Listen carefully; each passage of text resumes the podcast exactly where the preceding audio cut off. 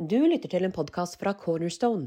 Denne episoden gir deg utdrag fra fagprogrammet til den andre utgaven av Bergen Dramatikkfestival. Du får nå høre dramatikerne Felicia Mulinari og Dimen Abdullah samtale ut fra overskriften Språk som intervensjon, bl.a. med utgangspunkt i Forlystens romtid av Balsam Karam, som ble vist på festivalen.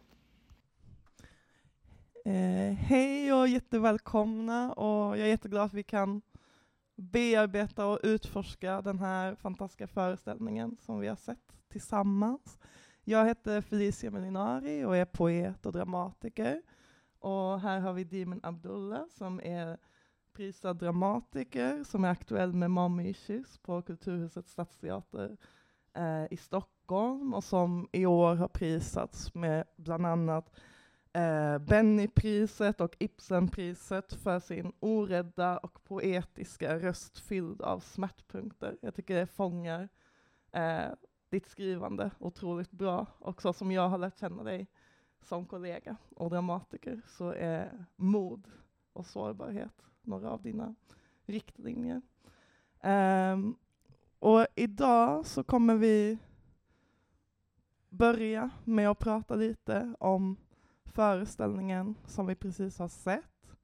Um, och Karam eh, är förutom dramatiker också en prosaist, författare och eh, lärare på litterär gestaltning. Um, hon har bland annat skrivit romanerna Händelsehorisonten och Singulariteten som här, som kom förra året och blev August-nominerad eh, och som har många paralleller med föreställningen som vi precis har sett. Så om man vill stanna kvar i den så skulle jag tipsa om att läsa den här boken eh, som skriver fram sorg som ackumulation utifrån eh, exilen och migrationens pris men också vad det är att förlora eh, ett barn. Mm. Och jag tänker att vi ska börja lite i föreställningen Förlustens rumtid som vi har sett. Um, och jag fastnar mycket för en av de första replikerna. Uh, jag har inte förtroende för det här samtalet. Um, som jag tänker såklart är ett, en ganska säkert vanlig sak att säga i ett terapirum men som jag tänker också säger något större än det terapeutiska rummet, själva språket i sig eh, och, skrivandet. Jag har inte förtroende för att prata på det här språket eller för att prata med dig och tvingas prata på det här språket. Um, och vad det betyder att tvingas prata på ett språk man inte har förtroende för. Um, vad tänker du om det i relation till skrivande och till litteraturvärlden och dramatiken när du skriver? Känner du att du har förtroende för litteraturen, för det språk du använder när du skriver?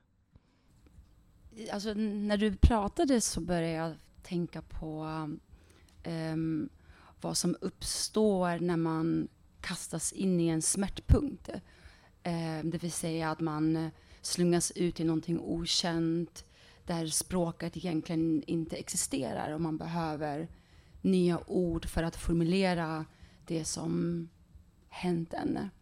Um, och uh, i det så uppstår också ett ifrågasättande av vad man känner och varför man känner det för att, att de tidiga referenspunkterna inte funkar. Um, och det i sin tur får mig att tänka på PTSD.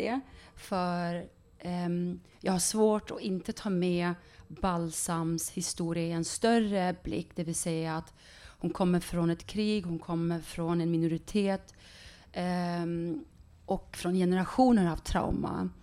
Och att i smärtan då aktivera, eh, aktivera och um, förkapslas i någon typ av eh, överlevnad gör ju också en eh, lite paranoid, misstänksam för världen, för sig själv, eh, för att trauma i sig bottnar i otrygghet.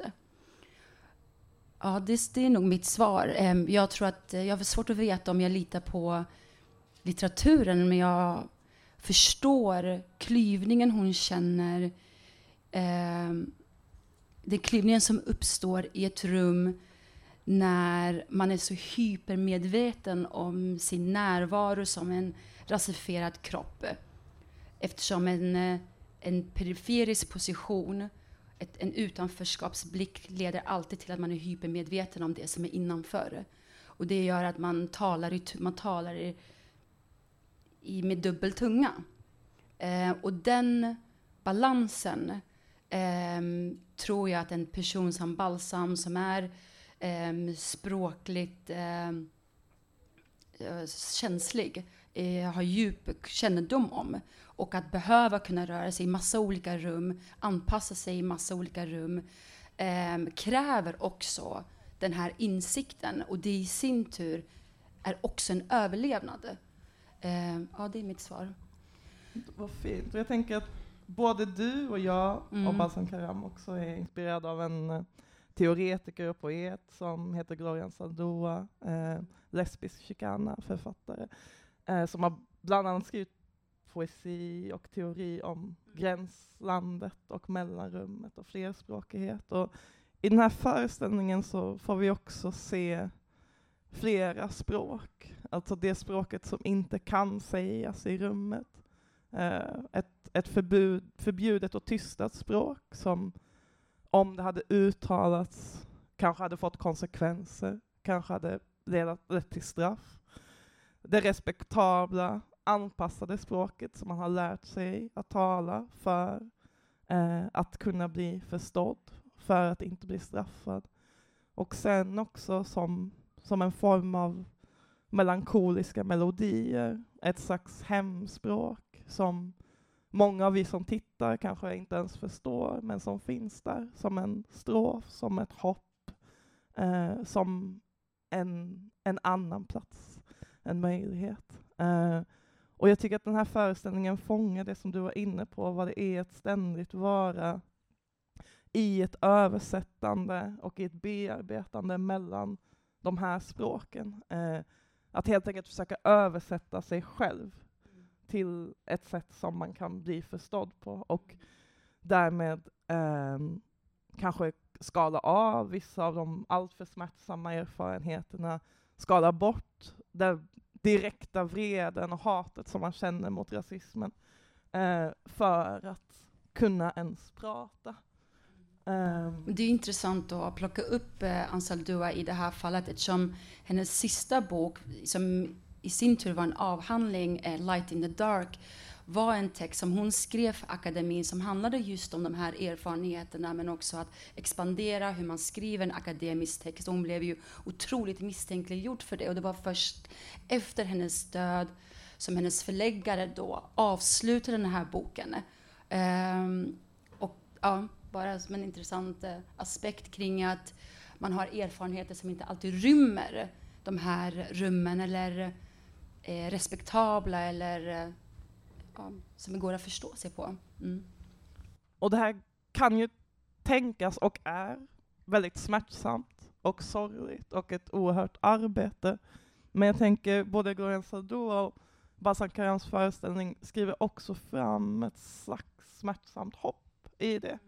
Att bära många världar.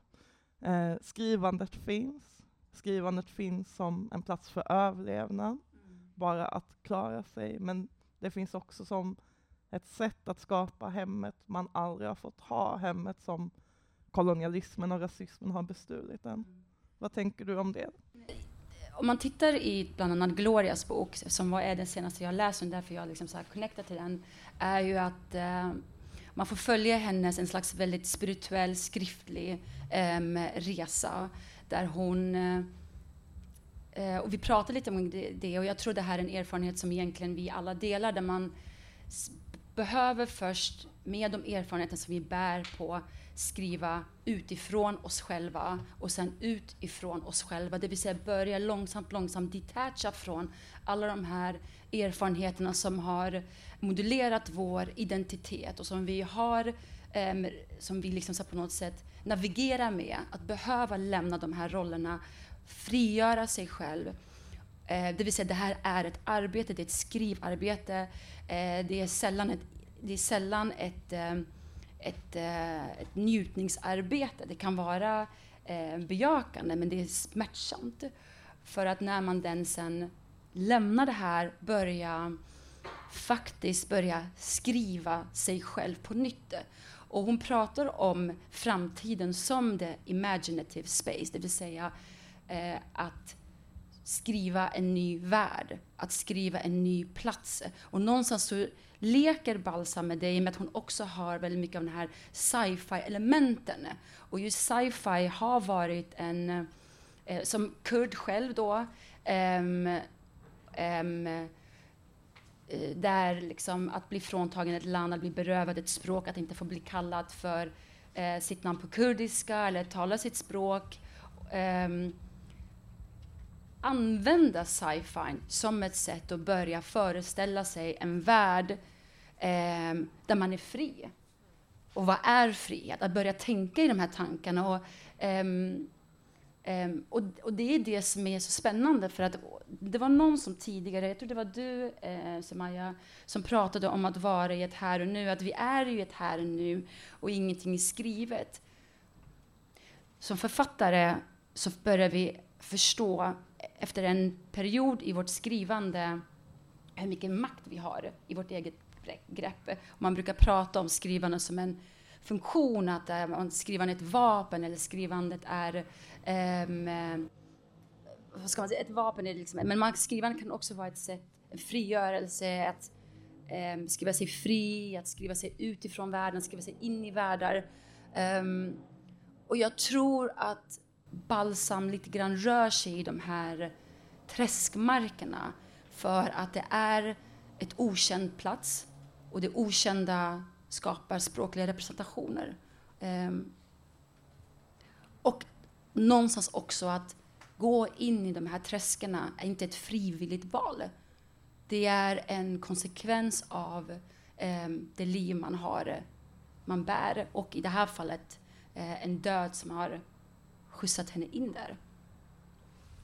Och tycker det är intressant och viktigt att du nämner sci-fi, för eh, Händelsehorisonten, Balsan Karans första roman, eh, skriver fram en, en fascism, ett rasistiskt samhälle väldigt nära här, men ändå i någon slags framtid. Där en karaktär som heter Milde gör motstånd mot rasismen och straffas eh, genom att torteras och tillfångatas. Och sen får hon välja mellan antingen ett dödsstraff eller att skickas ut i ett svart hål som ett vetenskapligt experiment. Um, hon väljer att skickas ut i det svarta hålet och på så sätt så dör hon inte i romanen. Uh, men hon försvinner. Uh, och jag tycker det är en, en intressant figur som även fick, finns närvarande i den här föreställningen. Och, eh, vi hör ju också Svart hål några gånger i den här föreställningen. Um, men, men trots att hennes horisont är en väldigt eh, eh kan sägas ha ett sorgligt slut, eller vad man ska säga, eh, så finns hela tiden hemmet, omsorgen, familjen, omhändertagandet där som en som en grund för romanen. Eh, och det är egentligen, trots att allt går åt helvete, så är det kanske mest det som jag som läsare tar med mig när jag läser den. Motståndet, omsorgen. Eh, och det tänker jag också karaktären nämner när den skriver, pratar om sin bok. Ja, men jag skrev ett, ett hem till mig själv. Men det hoppet hade jag inte kunnat ha idag efter den här förlusten. Um, jag tycker också Nej, men jag tänker vi är så fattiga på berättelser om oss själva som inbegriper kärlek och omsorg.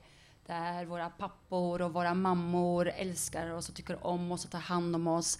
Eh, och att vi eh, i den fattigdomen så matas vi också, internaliseras vi också av idén om att våra pappor är onda eller bristfälliga. Och, och jag tror att um, att Balsam förstår värdet av att humanisera oss um, och ge en bild av oss som kanske inte finns här just nu. Det, det saknas, eh, det behövs mer. Du jobbar ju mycket med just frågor om omsorg och gemenskap. Ja. um, men jag, jag, tänker att det är så uh, modigt och eh, en så svår balansgång som, som Karam arbetar med, som är att skriva fram eh, sårbarhet och smärta utan att någonsin vilja skriva fram bilder av rasifierade som som möjliga att äta, som möjliga att konsumera, som, som smärtpunkter möjliga att, att, att, att gråta och sedan gå vidare. Eh, utan de här texterna tvingar oss att, eh, att agera och existera med texterna. Vi kan inte konsumera dem. Um, jag tänkte på det du sa om, om, ehm, om sci-fi och vad det är att, att skriva fram hem när man inte har ett hem.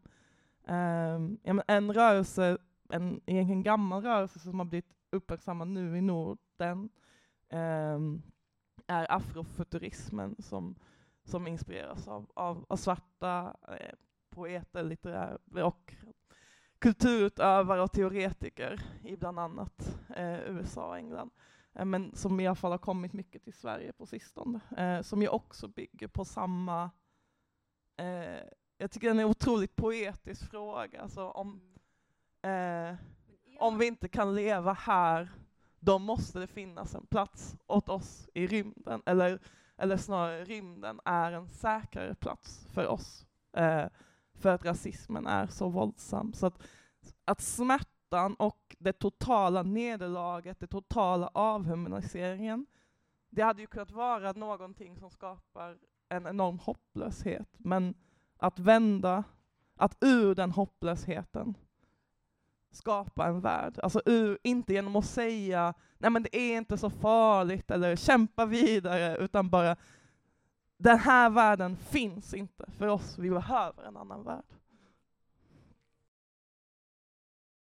Om man tänker på kurdernas historia och hur de eh, tvingats migrera och Alltså, människor i överlevnad är ju biologiskt inte förmögna att fantisera. Det låter ju absurt liksom, men möjligheten för skapande och för tänkande och för kännande och reflekterande eh, fråntas en. Så i det här fallet skulle man kunna hävda att det mest subversiva att göra är att skriva sig en framtid, är att skapa, är att liksom trots allt det här hävda och ta ett utrymme som någon alltid liksom från, berövar en. Um, mm. Och jag tänker att det här som du var inne på, att, att vi som, som utsätts för rasism både berövas liksom framtider, men också som du var inne på, eh, föreställningar om oss som människor, som sårbara människor i behov av omsorg. Och, eh, den här föreställningen skriver ju fram en total sårbarhet. Alltså vi är i ett rum som ingen får vara i. Ingen får vara i terapirummet, men, men vi släpps in. Eh, och jag tänker att den undviker väldigt mycket att arbeta med strategin som att tjuvkika, som den rent dramaturgiskt hade kunnat jobba med. Eh, så att vi, det är inte som att vi tittar i smyg, utan vi är med karaktären. Eh, och är med karaktärens sorger. Och jag tror att någonting som har kommit upp eh, mycket i den här rörelsen av postkolonial eh, svensk poesi och dramatik har varit just oförmågan att vara sårbar i en rasistisk värld och i en rasistisk litteraturklimat där allt du skriver om brist kommer användas emot dig. Alltså skriver du min barndom var så här så kommer det användas som eh, att straffa dina föräldrar. De kan inte ta hand om barn. Alltså som ett exempel. Och det tänker jag finns också i den här föreställningen att när karaktären börjar prata om den här faktiska konflikten mellan en mamma och den ilskan eh, som jaget känner till, till mamman så är det nästan omöjligt att göra det eh, för att det är ett förräderi och för att det finns en rädsla för att inte den direkta mamman ska straffas, men att andra mammor kommer att straffas för att vi måste framställa oss som perfekta, fantastiska personer som vi såklart inte är. Eh, och där tänker jag att det finns en fråga i den här föreställningen som, som vi kan ta med oss, som är hur kan man skriva om sårbarhet eh, under rasismens villkor? Hur kan vi skriva fram oss som bräckliga när rasismen kräver oss att vara starka? Jag tycker det är en jätteintressant fråga för att vi, alltså den här den självaste, den dramaturgiska berättarstrukturen är problematisk för den, bot, den jobbar med konflikt som självaste, eh, vi, vi, vi leds ju mot konflikten. Konflikten är det som är den aristoteliska eh, bågens, eh, ska man säga, vi, vi jobbar med konflikt som logik i dramaturgi. Um, och där våra erfarenheter då, eh, det vill säga våldet och eh, smärtan, inte är en underhållning utan oftast kommer från en plats av liksom, erfarenhet. Um, och bara göra en parentes där med just att förlora någon är ju också en väldigt ensam upplevelse. Det är ingen annan som kan dela den. Liksom. Så det uppstår ytterligare isolation liksom, som uppstår. Att det spelar ingen roll om den här psykologen hade varit rasifierad. Det hade inte spelat någon roll om det var en kvinna där som var svart eller från eh, Kurdistan någonstans. För förlusten är fortfarande hennes eget. Men eh, den aristoteliska bågen då eh, med trauma som logik då är ett problem i sig själv. Ehm, och då är frågan så här, hur ska vi hur ska vi berätta historier som är, um, som är dramatiska, men utan att vi lider, eller utan att vårt lidande blir underhållning. Och jag tänker väldigt mycket på, apropå tendenser eller um, det pratas väldigt mycket om att visa sin glädje, ehm, um, att vara lycklig. Den här uh, bland konstnärer i USA, eh, framförallt afroamerikaner och även Ehm, den eh, vissa grupper i Stockholm om att, att vara glad, att eh, vara lycklig, att visa att man är nöjd, att visa att man mår bra. Att det i sig är också en slags subversiv handling där vi lever i en värld där våra kroppar hela tiden ska vara eh, mark för eh, våld. Eh, och så jag tror vi är inne på någonting där Sen tror jag att om man tittar på den aristoteliska bågen så är det som att den sista lilla biten, när konflikten har eskalerat och eh, upplöst, så kommer vi till någonting som kallas för den nya världen. Och det är i den punkten jag tror att Gloria verkar och jag tror i den punkten där jag tror att Balsam vill verka. Och här är vi liksom inne, och börjar formulera, okej, okay, vad, vad, är det för typ av berättande vi är på väg mot? Vad är det för typ av världar vi håller på att undersöka? Um, och sen ytterligare, vad är det vi reflekterar oss framåt? Eh, så det är nog mitt svar. Mm. Jag tycker det var ett väldigt vackert svar. Um, jag tänker att eh, Karam bland annat inspireras av eh, den fantastiska författaren Toni Morrison och i olika intervjuer har, har framhållit Toni Morrison som en inspiration. Och det som Karam brukar eh, säga när hon inspireras av Tom Morrison är just att skriva fram sårbarhet och konflikterna mellan oss, eh, det operfekta i oss, är att skriva till oss. Alltså när Tony, som, Tony Morrison menar att liksom, eftersom jag skriver till svarta så måste jag skriva om konflikterna mellan svarta, alltså och kärleken bland svarta, men också liksom, det är att faktiskt skriva till ett hem. Skulle jag skriva till vita skulle det vara på ett annat sätt, men, eh, men att skriva till svarta är att skriva fram hela vår sårbarhet, för då, det är det enda sättet att faktiskt eh, det ska bli en värd text att läsa. Eh, och det tänker jag att Balsam Karam också starkt bär, bär med sig, att inte liksom att, att skriva fram konflikter och skillnader mellan ett kollektiv som utsätts för rasism och som inte som inte bygger på idén att vi är lika eller att vi kan identifiera oss alltid med varandra.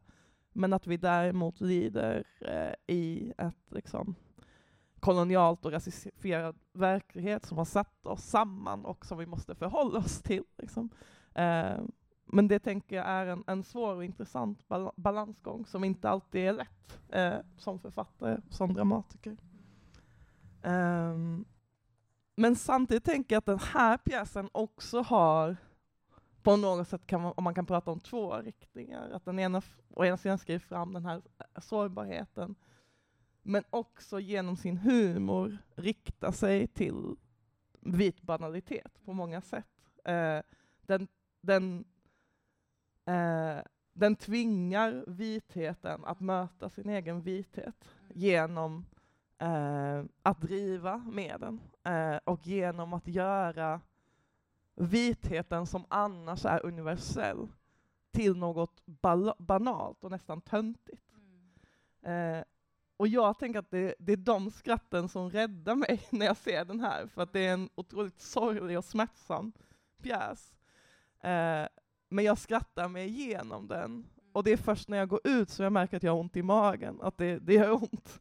Eh, så att skratten blir en, en motståndsstrategi, ett sätt att överleva, tänker jag. Både för eh, karaktärerna men också för, för de som tittar, som känner den här smärtan. Ja, jag tänker också att man har inte heller längre någonting att förlora.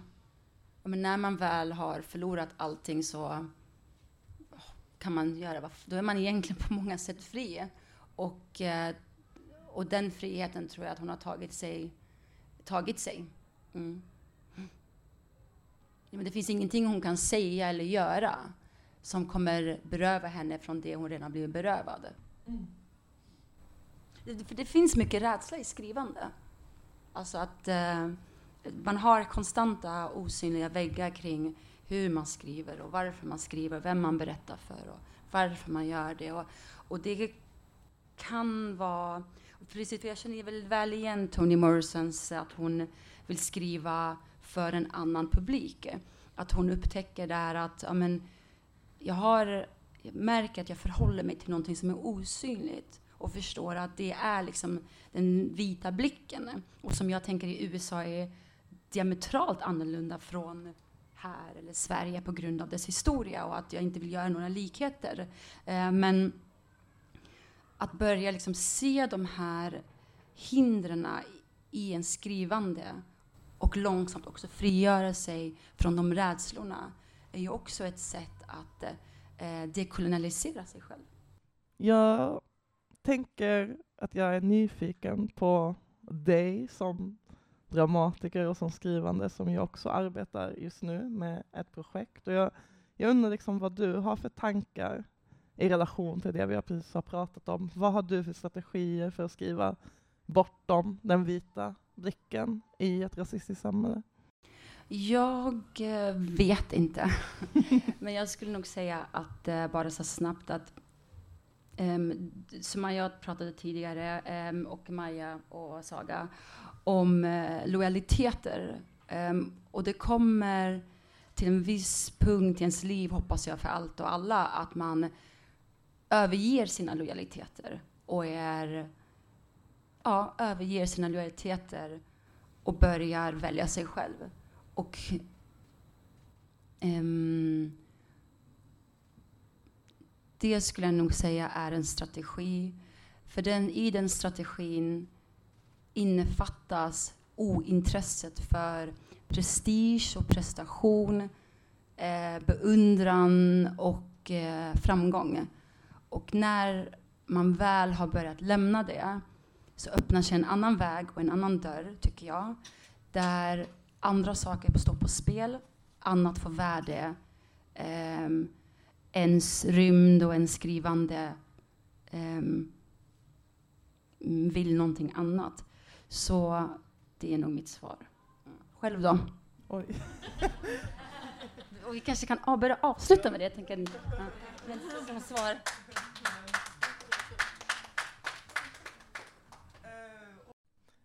Jag, jag håller med dig, men jag tror jag skulle svara något helt annat, som kanske är att skriva um, alltså skriva till de gemenskaper som jag lever med. Men kanske inte lojalt skrivande. Men, men jag tror att, um, att vitheten som universalism gör att man hela tiden tränas på att identifiera sig med makten och liksom inte bara i relation till vithet utan med, med, liksom, med överklassen, med maskuliniteten på massa sätt. Och att det fråntas så mycket av identifikation med en själv men också med så många människor som lever på den här planeten. Och jag tycker att skrivande kan vara ett väldigt vackert sätt att arbeta med det, att skriva till och med eh, hemmen som har gjort mig till människa eh, på något sätt. Eh, och att i de hemmen så finns så mycket kunskaper eh, som jag vill lyssna på och liksom svara på. Eh, men att det inte är en naturlig riktning för att den naturliga är alltid i liksom ett kapitalistiskt skitsamhälle att prata till makten. Alltså man kan prata till makten genom att protestera, men det är också att prata till makten. Det, det är svårt att, att vända sig med, liksom, till, till andra platser. Men jag tänker att de här platserna finns överallt och inom oss om vi arbetar fram dem på något sätt. Um, och jag tänker att det var jättebra att du sa att vi ska börja avrunda för jag börjar tappa kontrollen på tiden. Men vi har en liten stund om det är någon som har någon fråga eller vill bolla någonting. Tack så mycket.